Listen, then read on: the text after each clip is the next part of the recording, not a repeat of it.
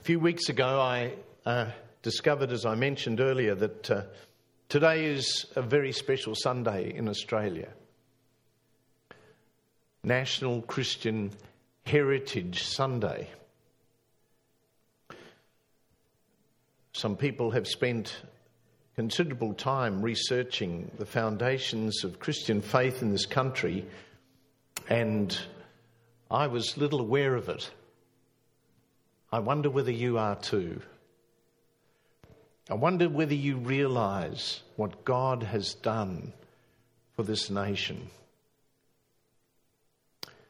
Well, before I share that with you, I want to share with you about a young man who was uh, heading towards what he thought was playing cricket for Australia passionately in love with sport and all that it entailed, so much so that he paid no attention to his schoolwork and it ended up failing year 11. Was presented to the headmaster of the school who told him, Well, my boy, you're going to have to repeat the year you've just done. The whole world dropped out from underneath me, and um, my friends began to disappear, including a girlfriend that I had who I was quite close to, who rang me up and said, That's it. Abandoned. This young man got down by his bed and prayed. First prayer I ever really prayed. If there's a God, well, give me some friends.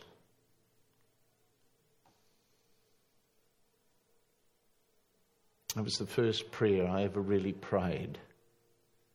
And now I've got so many friends, I don't know what to do with them all. But my mother had been urging me to go to the youth group. I wasn't keen on God. I didn't have any place for Him really, except that prayer. But one night the youth group came to my house because my brother was attending this youth group, and I sat in a beanbag in the lounge room. I thought, I'll just listen to these people and see what they're on about. Well, a young woman who had three little children shared something about parking her car at Safeways. I think there's a slide there, Namiko. A young woman, maybe a bit younger than that, Anne, but she only had three children at the time. And it was Safeway's car park a Safeways car park in Balwyn. She'd gone to park her car with her three children, and as she was parking, someone pushed in front and took her car space away. She was so angry. This person didn't understand what it was like to take three kids shopping. She was about to open the window and yell something at him. And then she told us that Jesus helped her not to lose her temper and not to wind down her window and gave her the moment grace to to just be still and trust him to look after her. And she found another car space, went into the supermarket, did her shopping. The kids were good, everything went well. She's putting her groceries in the boot of her car, and she remembers that she had prayed that God would give her something to share with these young people. And this was it. He helped her in the car park from losing her temper, because if she'd lost her temper, the kids would have been like this, she would have been like this, the whole shopping trip would have been a disaster. And there's a young 16 year old boy sitting in a beanbag going, God in the car park at Safeways? Is that right? I didn't tell anybody this. But I thought, if God is that real, if God can be in, in a car park at Safeways when you need Him, if He can be in any circumstances to help you, I want to know about Him. So this young man went every Sunday from that time on to a Bible study before church and to church. And I used to end up going morning and evening to church. I wanted to find out was this true?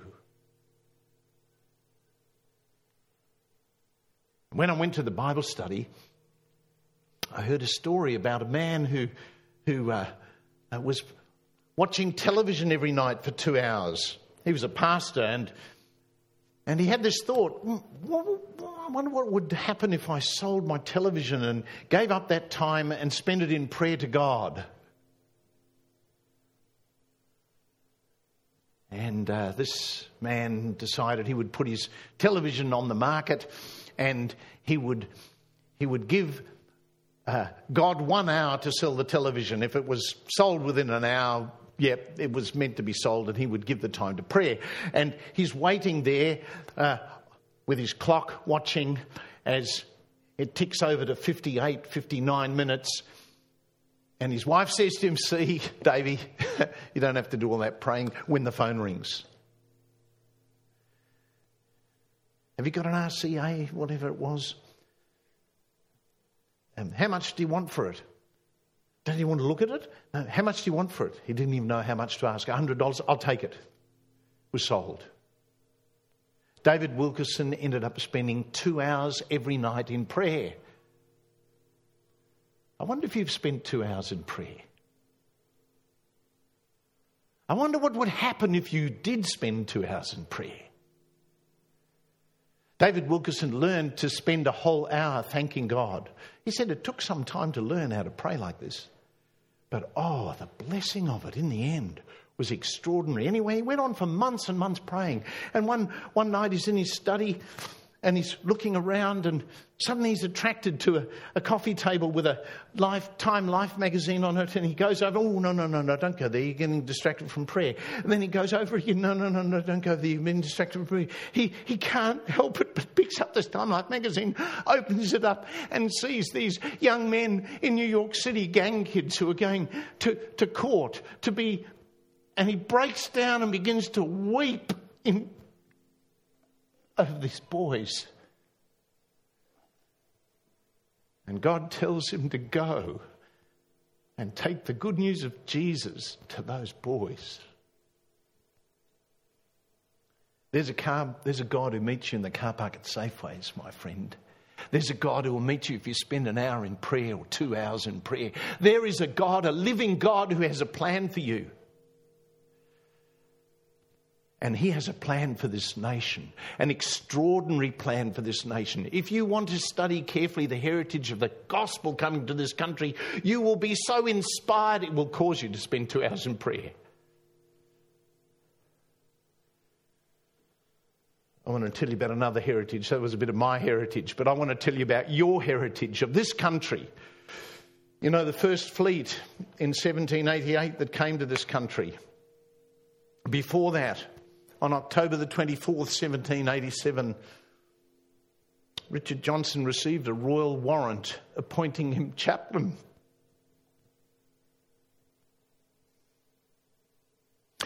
To the settlement of New South Wales.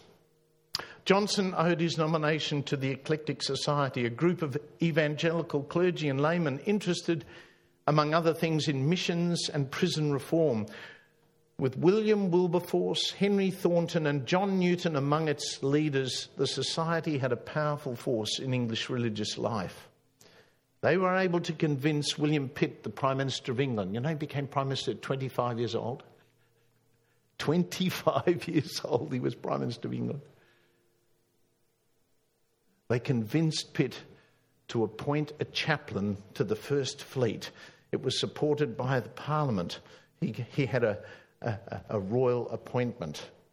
Well, Johnson received this. The feelings which I had, he writes, upon receiving this letter and of some time after are easier felt than described. For several nights and days, both my sleep and appetite were in great measure taken away.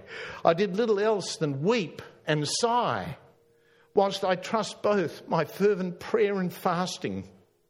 I implored divine direction what to do in an affair of so weighty a moment.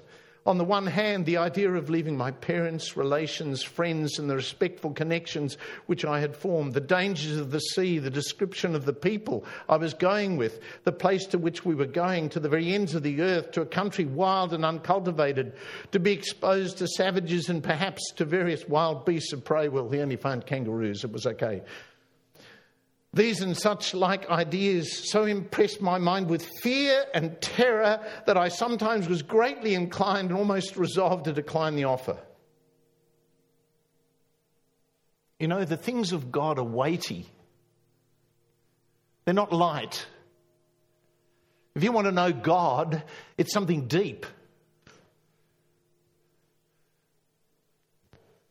But then, on the other hand, when I considered the propriety, nay, the necessity of some person going out in this capacity, how the offer of the appointment was made to me, my situation at that time, having no charge of my own, the hopes and prospects of being rendered useful in the reformation of those poor and abandoned people, the power and promises of God to protect me in any place or situation where in the line of duty I followed the leading of providence and the prospects of a glorious reward hereafter laid up in heaven for all God's faithful servants and people. These considerations overbalanced and removed all my scruples and fears and induced me to give my free consent to enter upon this hazardous expedition. Well, he went forward with his newly married wife. You know, he married this lady, Mary, five months before getting on the first fleet to travel to Australia. I think uh, uh, there's Richard Johnson, but the trip that he, he, he went on, you know, he virtually went round the world. They went down the west coast of Africa and then they went across to Brazil, to Rio de Janeiro, and then they came back across the Atlantic to Cape of Good Hope. And then from Cape of Good Hope, they sailed to Australia, or that great south land. Let me read some of his letters to you. This is his first. Had both been sickly upon, but upon recovery we had before then one of two rough gales, after which it became calm. This occasioned the sea to run high, and on this account, when the wind ceased, the ship rolled very much, all of which together rendered it very unpleasant for some days. And then he writes about the captain behaving with civility. We have prayer every evening in the great cabin. He has granted me leave also to preach, once at least on the Lord's day to the ship's crew. Accordingly, last Sunday I preached to them. My text was Matthew 5:34, designed to set forth the heinous evil of common swearing. I wonder how that would go down today. Satisfied and pleased with my subject, hope that I should repeat or follow this practice throughout the voyage. Since then, I have scarcely heard an oath from any of them. His preaching was pretty effective, wasn't it? Put a fear of God in the hearts of men. May God convince them of the folly and wickedness of such conduct. And then he ended this letter in May the 30th We've wrote to the last, if I had found opportunity. In short, our love to all, if they inquire of us. I love the dear people of God at Portsmouth. Thank them for their favours. I still solicit their earnest prayers to God for me and mine. And then, as he arrives across the oceans, in this land he has never seen before. But God has been much better to us than, than we deserved. Unexpectedly, about the 19th of November, 1787 this is, the wind changed into the westward and continued more or less fair for us for several weeks, changing from north uh, uh, uh, to the west, around to the south, but seldom there, then to the eastward, so that from the 19th of November to the 7th of January 1788, we generally had the wind favourable for us, and in that space of time, we travelled 6,000 miles across the Indian Ocean. He writes on arrival Never fleet was more highly favoured. This you will confess when I tell you that our whole passage was but little more than eight months. Eight months. Anyone going to London? An eight months journey on a ship where you're likely to be uh, very seasick at different times. But not only that, listen to this. Ten weeks of which time we would drift uh, different ports, Tenerife, Rio de Janeiro, and Cape of Good Hope. And out of the 14 or 1500 persons, the greatest part were being confined and living upon salt provisions, were not, as you may judge, very well accommodated. Not more than 30 died. Uh, we might think that was a tragedy, except the second fleet that came to Australia 250 died. And upon arrival, 150 more died. 400 people died coming to this country. They didn't have a chaplain, they didn't have a man of prayer on board. And the second fleet, when it arrived in Australia, was so full of sick people, hardly anyone would go on board except for one man. And guess who it was? Richard Johnson ministered to dying people on board the ship of the Second Fleet with such care and devotion, witnessing to the love of God. But then he writes in his first few months being here in Australia, again to his friends, As to the country in general, I confess I have no great opinion of it, nor expectation from it. The greatest part of it is poor and barren and rocky and requires a great deal of labour to clear the trees and roots and to cultivate it. And after all, the corn that has been sown hitherto looks very poor and unpromising. I think I can say none have given it a fairer trial than myself, have been at work in my little farm, burning wood, digging, sowing, but do not expect to reap anything nearly adequate for my labours. Others seem to be in the same predicament and almost, at least, but with few exceptions, are heartily sick of the expedition and wish themselves back safe in old England. I hope I have said enough to dissuade you from ever emigrating to this part of the world. Have you got some trials in your workplace? Have you got some difficulties in your ministry here? Are you having some struggles with life in Australia? Nothing will compare with Richard Johnson. Why the pity and concern I feel for these poor people with whom I'm here connected? Happy would I be were I to live upon bread and water. Severe hardship. Did I but see some of these poor souls begin to think about their latter end? Am sorry to see so little good yet done amongst them. They neither see nor will be persuaded to seek the Lord of mercy and compassion of God. They prefer their lust before their souls. Yea, most of them will sell their soul for a glass of grog. So blind, so foolish, so hardened are they. Have things changed?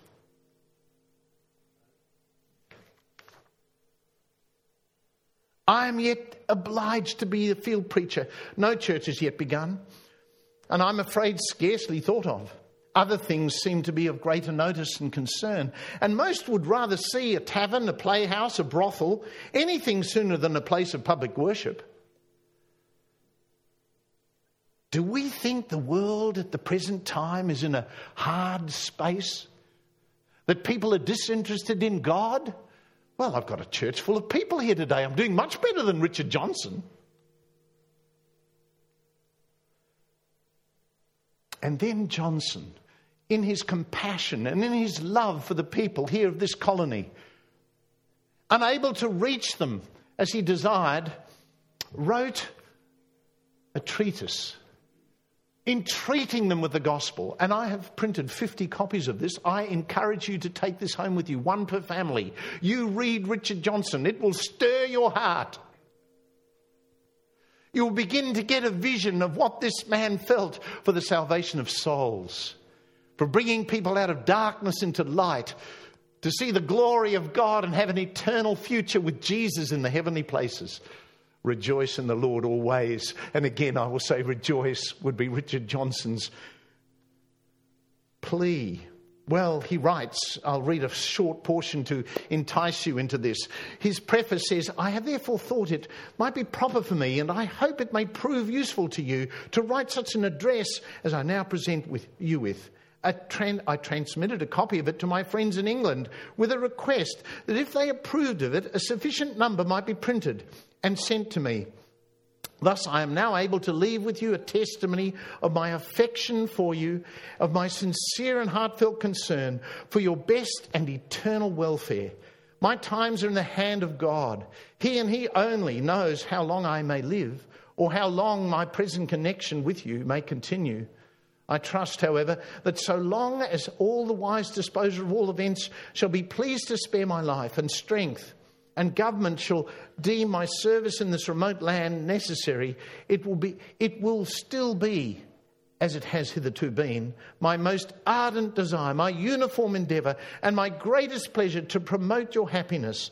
And when recalled to my native country or removed by my God to et- my eternal home, to receive that crown of righteousness, which I humbly trust is laid up for me by reading and carefully perusing the following pages. I hope you will be convinced and reminded how sincerely you were pitied and how dearly beloved by Richard Johnson. Let me remind you that Richard Johnson was very familiar with death. In the first three years, he buried 854 people. That's not bad for a minister. 854 funerals in three years. Works out about one a day. He knew about death. He knew about the reality of life in this world. That's why he was passionate about the gospel of Jesus. He writes, Oh, I entreat you, brethren, to consider what is contained in these two words salvation and damnation.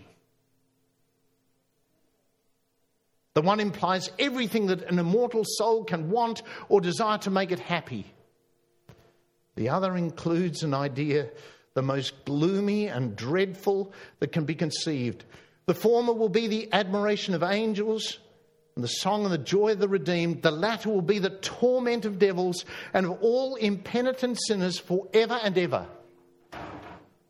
This man had a vision of eternal things.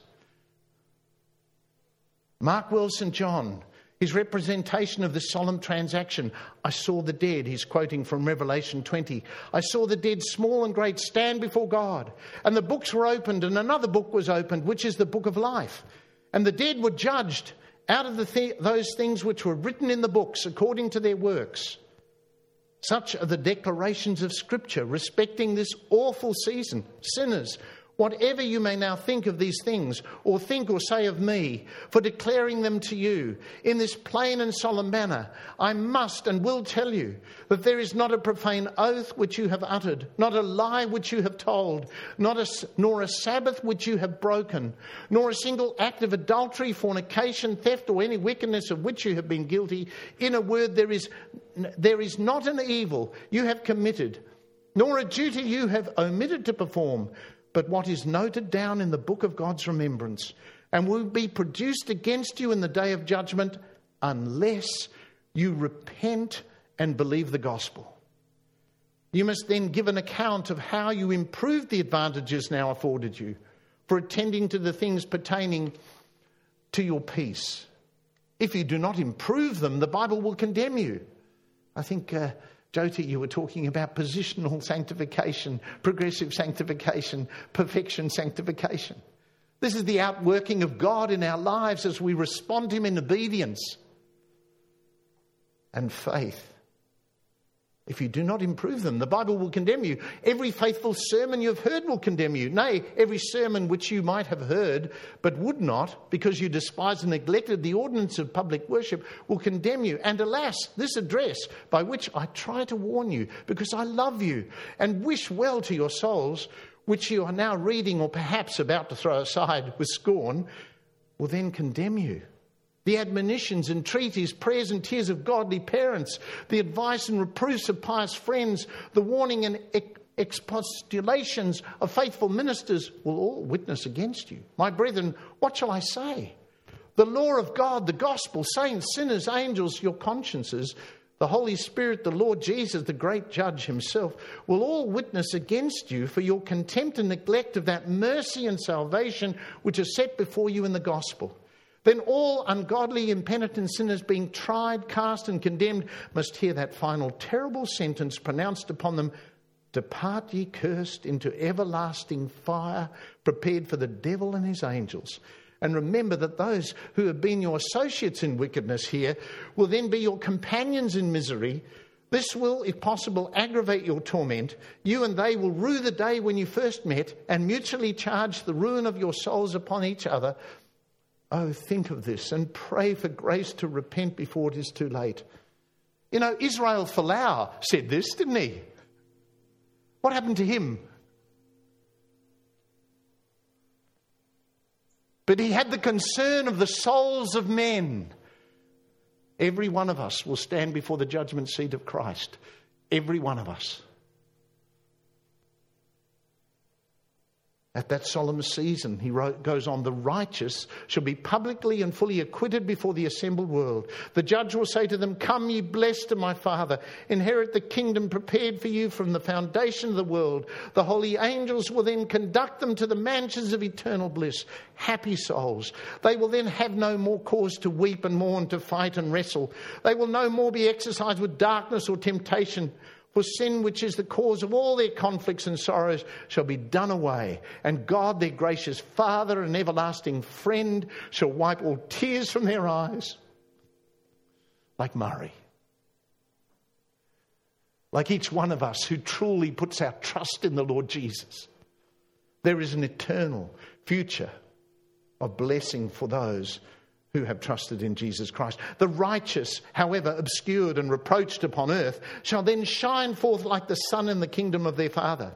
They are represented to us as standing before the throne, clothed in white robes, with palm branches, emblems of victory in their hands, and singing to their harps their Redeemer's praise.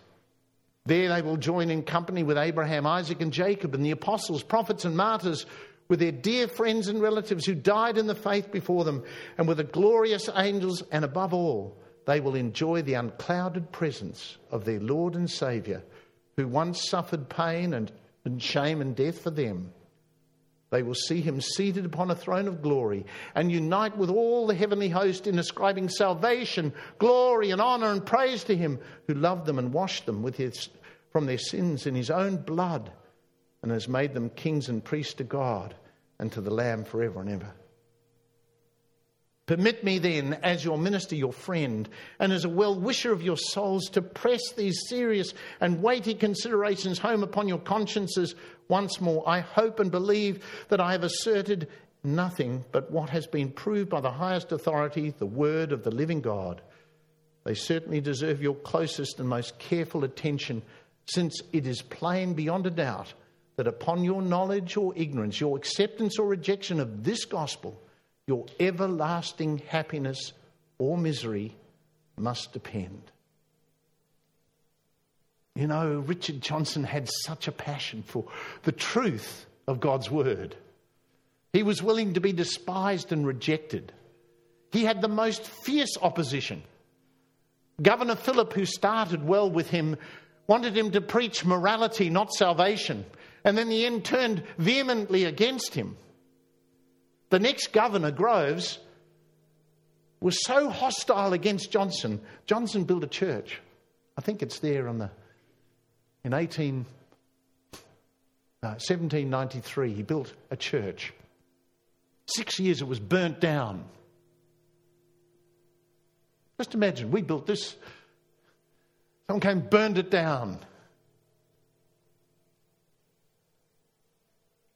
Johnson so appealed to his readers to repent of their sins and turn to God to find mercy, forgiveness, and eternal salvation for their souls. He ends his entreaty with this this will be my daily prayer to God for you. I shall pray for your eternal salvation, for your present welfare, for the preservation, peace, and prosperity of this colony, and especially for the more abundant and manifest success of the Redeemer's cause and kingdom, and for the effusion and outpouring of His Holy Spirit not only here, but in every part of the habitable globe, longing, hoping, and waiting for the dawn of that happy day when the heathen shall be given to the Lord Jesus for his inheritance, and the outermost parts of the earth for his possession, and when all the ends of the earth shall see, believe, and rejoice in the salvation of God. I am your affectionate friend and servant in the gospel of Christ, Richard Johnson. Friends, this is the man God planted in this country. How many churches were built in this country after this man's faithful ministry? At the first worship service, Richard Johnson chose Psalm 116 and verse 12 and 13. What shall I render to the Lord for all his goodness to me? Goodness to him? Hardships he faced. What did Lamb say? Rejoice in the Lord always. For all his goodness to me. What goodness is he speaking of? I will lift up the cup of salvation. I will remember Jesus and what he has done for me on the cross. I will remember that he saved my soul from eternal damnation, from the judgment that is coming, as John the Baptist said, Who, who warned you to flee from the judgment that is to come? There is a judgment. Friends, there is a judgment. What Richard Johnson preached is absolutely true. It's what the Bible teaches us. And he prayed earnestly. I love the Lord because he has heard my voice. That's the first verse of this beautiful psalm. Because he inclined his ear to me, therefore I will call on him as long as I live. Johnson was a man of prayer like David Wilkerson. I don't know if you ever saw the testimony of Bill Rosas. You want to look it up on the online uh, capacities that we have. Bill Rosas, 40 stories, an Indigenous man who challenges us all to get on our knees and pray. He says, The Peters, the James, the Johns, they're here now. The Richard Johnsons. If God can use one man to turn a nation to the Lord Jesus, which he did, what did, uh, what did Newton write to Johnson? In your service sheet. I have not disheartened, I'm not disheartened by your apparent want of success. This is Newton writing to Johnson after Johnson has written to him. I've been told that skillful gardeners will undertake to sow and raise a salad for dinner in the short time which the meat is, is roasting. But no gardener can raise oaks with such expedition. You are sent to New Holland not to sow salad seeds. I love that. Let's be honest as Christians. Are we as churches sowing salad seeds? Sweet comforts for this life, or eternal salvation to the souls of men?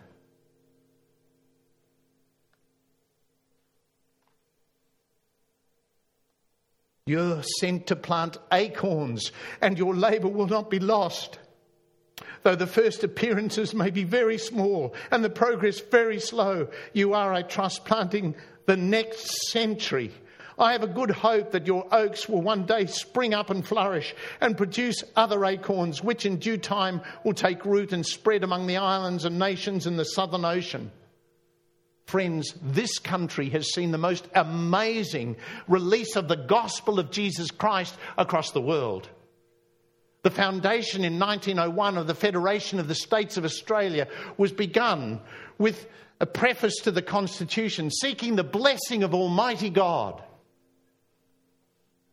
Namiko, can you put up a Deakin's prayer? Alfred Deakin the first Attorney General of this country. A Christian statesman, he was the first Attorney General. And as such, founder of the High Court of Australia. He served three times as Prime Minister when a considerable amount of the Commonwealth initial legislation was commenced. As Prime Minister, he founded the Arbitration Court, the Australian Navy, as well as choosing Canberra as the nation's capital. Uh, Alfred Deakin prayed this in 1884 before the, the federation of the country. Listen to this. Oh God, teach me to pray. Give me the impulse to prayer. Give me the sense of thy nearness. Give me that insight into thy nature, which will quicken me to faith. Give me the feeling of absolute isolation from the world and from my lower self, that I may realize and reap the fruits of communion with thee. O oh God, I approach thee in spirit and in truth with but dim knowledge and indefinite expectation and confessed doubt, but with a longing for thy inspiration, with a craving trust in thy will and power to help thy creatures, and with a frequent, though faltering reliance on my own intu- intuitions. Oh God, teach me to pray. The first Attorney General of this country the acorn sowed by Richard Johnson. And what about the Christian influence that spread in this land? You know, I found in the 1950s in the New South Wales Department of Education, can you show that, Namiko? Just keep going. This is a reader for young children in primary schools of the nation, not of Christian schools. What does it say? Jesus and the children, they brought young children to Jesus that he should touch them, and his disciples rebuked those who brought them. But when Jesus saw it, he was much displeased and said to them, Suffer the little children to come unto me and forbid them not, for of such is the kingdom of God. He took them up in his arms, put his arms, hands upon them, and blessed them. This was produced by the Department of Education in the 1950s.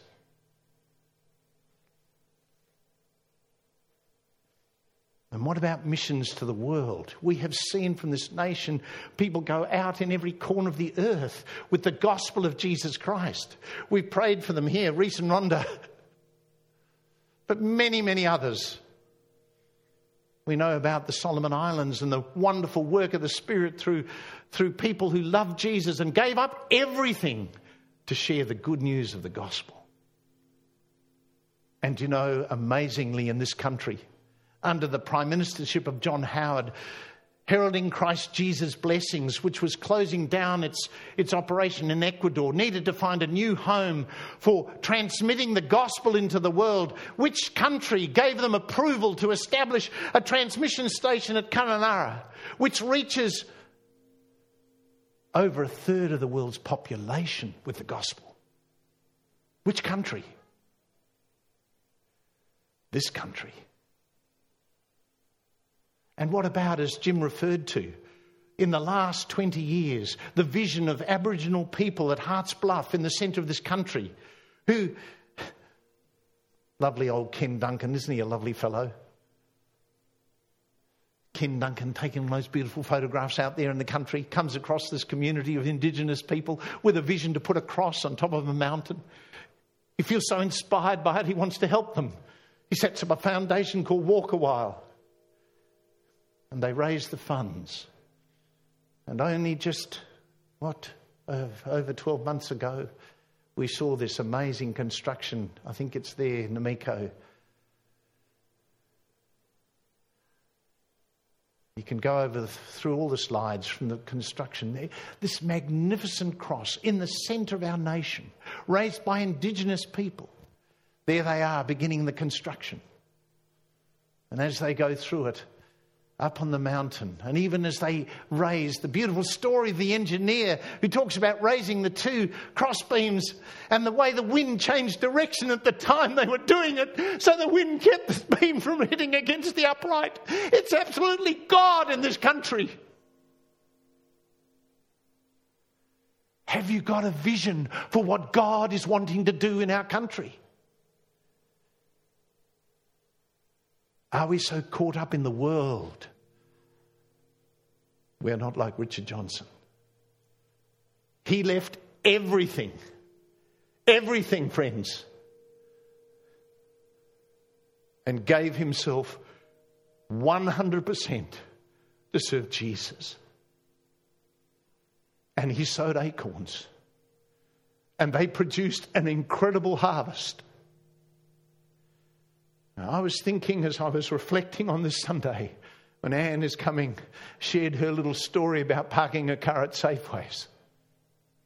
Will you share about your times with Jesus? With other people out there? Will you tell them about the one who helped you overcome sin, forgave you and cleansed you and walks with you?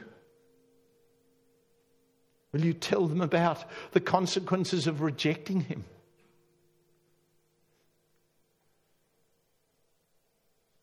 How many Richard Johnsons does God need to change a nation? Only one. Will it be you? Will you be the Richard Johnson? You see, the Lord tells us in His Word if my people who are called by my name, that's us. That's us who bear his name, will humble themselves and pray. And not just a short prayer. I remember someone coming to preach. I was on holiday. This is years ago here. I invited a man who was a minister in the church. He told the congregation, a short prayer is a good prayer. I never had him back again. I never had him back again. If you want to break through to God, you have to lay yourself before Him. You have to give yourself to Him. If my people who call by my name will humble themselves and pray and seek my face, seek his presence, like Alfred Deakin, that beautiful prayer. Look it up online, Alfred Deakin's prayer and turn from their wicked ways. Yes, our wicked ways. We don't even know how compromised we are with this world until God shows us.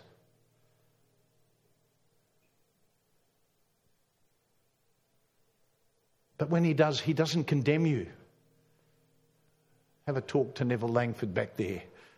When the Holy Spirit comes, does He condemn you? He never condemns you, He convicts you. Neville was weeping for three hours. But the fruit of it was in a release of love of great measure.